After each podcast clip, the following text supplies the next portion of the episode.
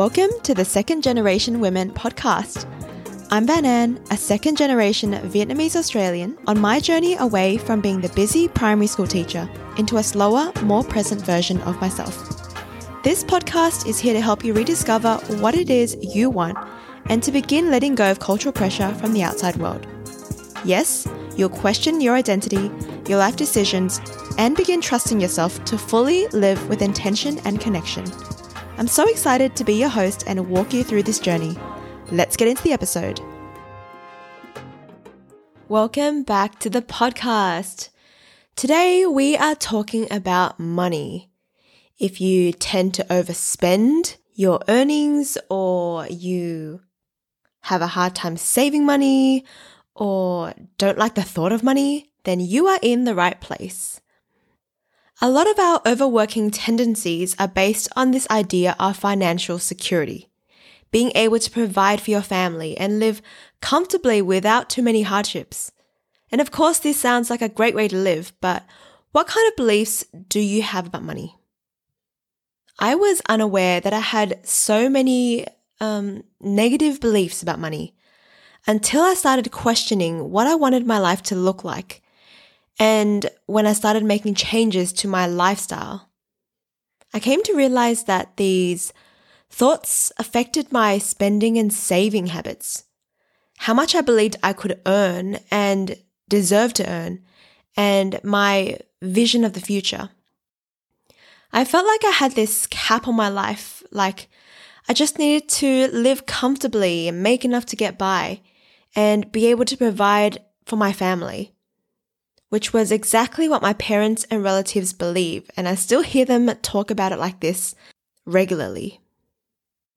And when I started questioning this, of wanting something more for my life, I felt really selfish and greedy, which is what prompted me to dive deeper and ultimately start this path towards life coaching. So, what I aim to do through this episode is to present these ideas on a platter for you to be aware of how the cultural pressure you experience can also affect the adult decisions you make on a daily basis about spending, saving, investing, which then steers your life. So let's go back a few years ago when I first started questioning my career and lifestyle. Now, at this point, I was trying to avoid working 60 hour weeks at, as I had done before. I was trying to relax and take time off and spend my time doing things that I really enjoyed like hobbies because I didn't really have any at the time. I was just working and working. And I really wanted a different lifestyle, but I didn't know what to do. And when COVID hit in 2020 and I was working from home, I realized that I really enjoyed taking short breaks from work and doing things around the house during the day. And that's when I started having a different vision for my life. One that didn't confine me to a classroom or an office and allowed flexibility. So, just a year ago, I committed to this journey of becoming a life coach, and it came with so many challenges. But the thing was, these challenges weren't physical, they were all around my mindset. So, mental challenges. And I started doing the life coaching thing half heartedly and not really telling anyone about it. First of all, I was a bit worried that I invested over $6,000 Australian dollars on this certification program, but then not using it. Just like how I did four years of uni, got my degree, got that piece of paper at the end, and used it for six years and now I'm kind of taking a step back. So I was worried that it would happen again. That I would invest a lot of money, a lot of time, a lot of effort, but not really see the results at the end. I was also worried about the money I would lose when working way less hours because that was the vision that I had. Not working 60 hour weeks, but having flexibility and choosing to work when I want while also being able to sustain myself. Because this year, when I started working as a casual for two days a week and I saw my first paycheck, ooh, I was kind of worried because it was reduced dramatically. Of course, I knew it wouldn't match my full time salary, but it was just that initial shock. I started spiraling and thinking about how I could make up that amount of money again, questioning whether I would ever make enough money as a life coach or whether I should just go back to working as a full time teacher again. I had all these doubts about myself, and it all revolved around not having enough money, not having that same consistent paycheck every fortnight, which is two weeks for those in other countries who might not know what a fortnight is. But the problems didn't end there. That was just the beginning of my journey to becoming a life coach. Also, when I heard that my friends or people that I knew gained promotions at their jobs with a pay rise, I started to doubt myself and think that, oh, I'm never going to make that much money. It's not possible for me to do that as a teacher or in my life coaching business. And so that doubt was always in the back of my mind. Should I pursue this because I want to do it, but I won't make enough money? Or should I go back and see that steady income? These were some of the concerns that came up just within a few months after starting life coaching. So I can't imagine what has been going on in my head throughout the 28 years of my life. And that's the objective of this episode. I want you to think about how money affects your daily decisions, whether you know it or not. So, first of all, let's go through some of the struggles you might face with money. Now, there are three main types. So, let me know by sending me a DM on Instagram at underscore kind of heart, telling me which one you resonate with most. So, the first one, number one, the overactive spender. Now, these names are quite obvious, but let me tell you a little bit about this type of person, the overactive spender. This type spends more than they would like. If this is you, you probably grew up thinking that wealthy people are more respectable. You see them as more successful, and that's how you want to be perceived too. You might collect luxury items or splurge more frequently. Now, this idea of luxury and splurging is subjective, so your idea of something expensive might not be the same as somebody else's. But you feel fancy, you feel wealthy, you feel rich when you buy certain things. You might even spend money as soon as it comes in. And so you keep waiting for that paycheck. And then as soon as it comes, it's gone. Or part of it's gone anyway. I'd say this is the least common among second generation women, but of course, there are still people with these beliefs. You might have some of these thoughts, but also relate more to the others. The next two are more common in immigrant families, and I'll explain why later in the episode. Number two, this is the second type of spender, the avoider. You avoid thinking about money because you believe that it's bad if you have too much. Like if you think about it too much, that means you're greedy or you're selfish and you don't care about anything except money. You might think that it's better to live more humbly. Is that a word? that living with less is better. That living with enough to get by means you're a better person. You're satisfied with how much you earn and have learned to live with it however much that is. The avoider might also avoid checking their bank statements and receipts when they go shopping because they don't want to think about money. Maybe that's because money's not an issue, but this is different. This type of spender is the person who doesn't want to see their purchases, doesn't want to see how much money they have in the bank, and don't want to think about money at all. Maybe they don't like hearing it come up in conversation with their friends now, the last type of spender is related to the avoider, and it's called the underactive spender. Now, I think this is the most common out of the three, especially for second gen women.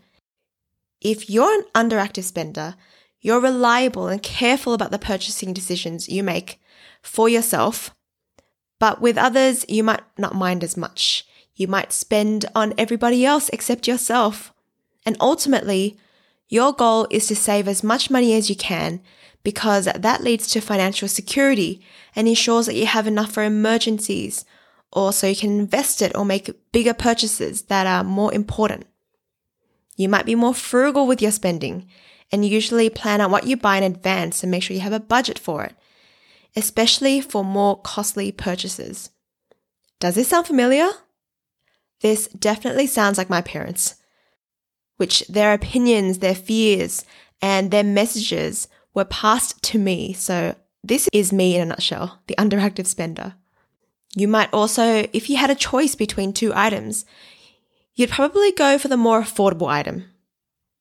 Not saying for everything, because sometimes spending on the more expensive option might mean better quality. But normally for two items, you might go for the cheaper one. Now, if this is you, send me a DM saying, I'm an underactive spender too. Now, this is definitely my whole family's mentality about money being frugal and spending only what we need. And because of that, it was also ingrained in me. That's why I spent so much time making up my mind about whether I should invest in the coaching certification or not. That took me over a month to finally make that decision. Why I felt bad about spending lots of money on myself, and why I was so scared of seeing my first paycheck as a casual. So, those are the three types of spenders. Let me know which one you are. Now, let me explain why, because that's what this whole episode is about. And if you strongly resonate with one of these spender types, then keep listening. There are a few reasons I've compiled about why we struggle with money in these ways in particular. Now, I'm going to mention three, and if you want more episodes on this, then I can definitely talk a little bit more. The first reason why you might be struggling with money is because your parents experience things being taken away, or they've lived with having the bare necessities. Your parents might have had to flee from conflict or wars in their home country. They might have left with very few of their personal possessions and had to start all over again in another country, pretty much starting from scratch. Like my parents, when they came to Australia, they pretty much had a few valuable items which they could then exchange or trade or pay for for any services or any anything that, that they needed. But other than that, they didn't have anything else except the clothes on their back because they couldn't carry heaps of money with them and then have it be stolen. So my parents and maybe your parents as well might have experienced things being taken away from them. Maybe their land was taken over. Could have been by other countries, other people. They might have lost some of their culture, their traditions. And because of things feeling like they were taken away, they had this fear of not having enough, not having enough money, food, or education. They might have also had this fear of good things running out, or that good things are only temporary, that it doesn't last forever, that enjoy it while it lasts because it's not going to be here forever. And that's this scarcity mindset. You feel like there's not enough good to go around, that you need to hold on to it and hoard it in case things ever go south. So they keep working and saving to make sure that it doesn't happen again. So they have that stability and security for their future, which is exactly why I made this episode. And that's why your parents might have had this huge focus on earning enough money, being able to support your family financially, and making sure they get that good job because good job means good pay, which means security for your family. The second reason why you're struggling with money could be that your parents have lived to survive. It was all based on survival. They prioritized their basic needs and worked to make sure that you had a roof over your head, that you had food on the table and clothes on your back. So they believed that money was only reserved for the essential items and that you shouldn't spend it on random things that you don't need. And that's where their frugality came in. And that's why when I was younger, I didn't really have a lot of toys. We either got hand me downs from other families and other friends, or we borrowed books from the library. We we didn't have a lot of things that we kept. We either had them for a short time and it was passed on, or they were given to us for free. But when my parents wanted to buy things they wanted but not needed, they would choose the cheaper option. Because to them, both items were the same. They didn't look at the nutritional value, they didn't look at the quality unless it was a big purchase. But if they saw that it was okay to choose the cheaper option, they would. They would buy things secondhand. Like my parents used to thrift all the time back before it was cool, and I used to think it was gross. Because buying things secondhand meant that you were poor, that you couldn't afford brand new items. Besides thrifting, they would also haggle for lower prices. Especially at the markets, they would try to get the products cheaper. So my parents had to survive. So they didn't spend their money on luxurious items, only the essentials. And that's why I saw money as a thing reserved only for what I needed, not for entertainment, not for social reasons. It was only for what I needed.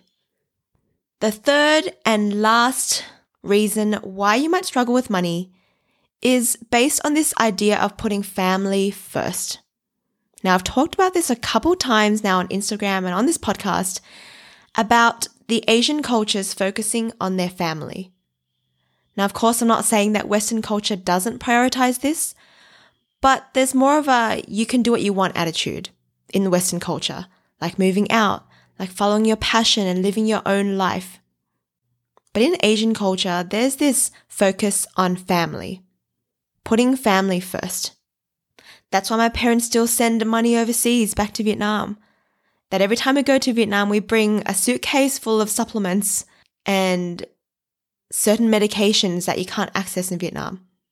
That's why we have these huge gatherings for Lunar New Year it's all about celebrating family.